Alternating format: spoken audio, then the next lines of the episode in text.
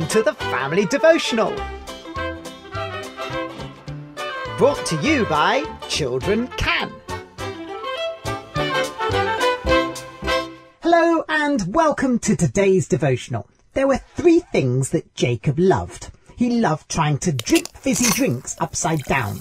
He loved creating models out of clay, and he loved his dog. Jacob's dog was a Chihuahua called Milo, and he was probably Jacob's best friend in the world.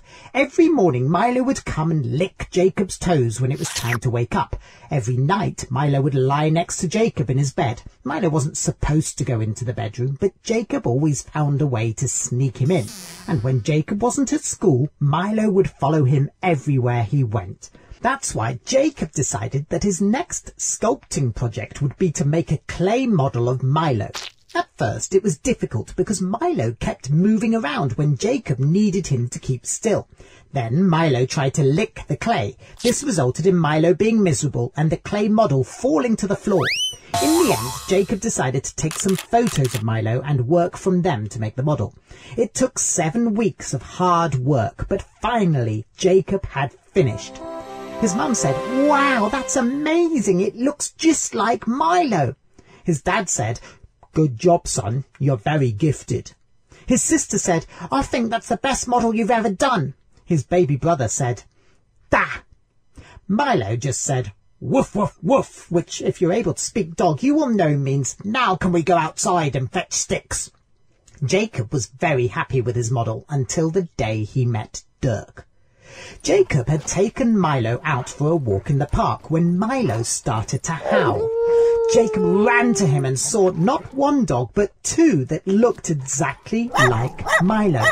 The other dog's owner was standing and watching as Dirk and Milo talked to each other. Milo is gentle, but Dirk was rough. Milo is caring and loves all people, but Dirk didn't seem to even care about his own owner. When Jacob got home, he looked at his model of Milo and couldn't help feeling that it could also be a model of Dirk.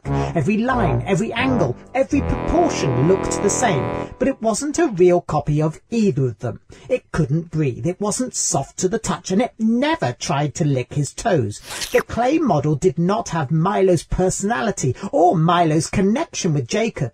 It was a great work of art, but it was definitely not Milo. Jacob threw the model across the room and gave Milo a big hug. "I just wanted something that would remind me of Milo," Jacob thought. "But I guess the best reminder of Milo is Milo." Jacob had tried to make a model in the image of Milo, but he had failed. Well, when God made the world, he made everything beautiful. For every part of creation, God spoke and it was formed. But when God came to make people, he said, "Let's make mankind in our own image." And he did. So you are made in the image of God. Yay! If you want to know what an image looks like, take a look in the mirror. I recommend that you look only after you've fully woken up and have had the chance to brush your hair. Otherwise you might scare yourself. Anyway, the point is we are meant to reflect something of who God is. Of course, sin got in the way and messed up God's perfect image in us. But Jesus is working in us to put us back together as he created us to be. Think about yourself for a moment. You are pretty amazing. First of all, you have a body. People recognise you by the way you look, by the way you act, by the way you style your hair. Your combination of nose shape, ear size, eye colour and smile is totally unique to you. Even identical twins have small differences between them. But it's not just your body that makes you, you. As Jacob found out with Milo, we are more than a body. We have a personality. Some people always seem to be happy. Other people will complain about everything. When one person sees a glass that is half empty, another sees a glass that is half full. Our thoughts and feelings are a big part of who we are. It is these that help us to decide what to do and that tell our bodies what to do as well. The Bible word for this is our soul. Your body will not move unless your soul tells it to, or unless someone else comes and moves you, or unless you are knocked over by a train, or, okay, what I mean is your soul sends instructions to tell your body to move. Our souls are the place where we make our decisions. Notice your body is definitely you, and so is your soul. But there is also a third part of us that makes up who we are.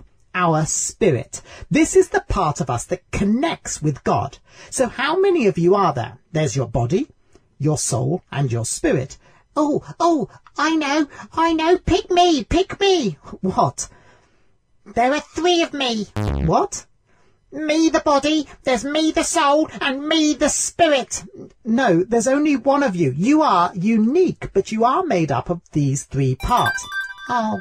Remember that we've been made in God's image, and there are three parts to God as well. There is God the body. That's Jesus, who walked around on earth. Then there is God the soul. That's Father God. Jesus says he doesn't do anything unless the Father first tells him to. Finally, there is God the Spirit. Oh, excuse me, what's God's Spirit called? Well, what do you think? God is very holy and he has a spirit. Is it the Holy Spirit? Correct. Yes, well done. And God's Holy Spirit connects with us today.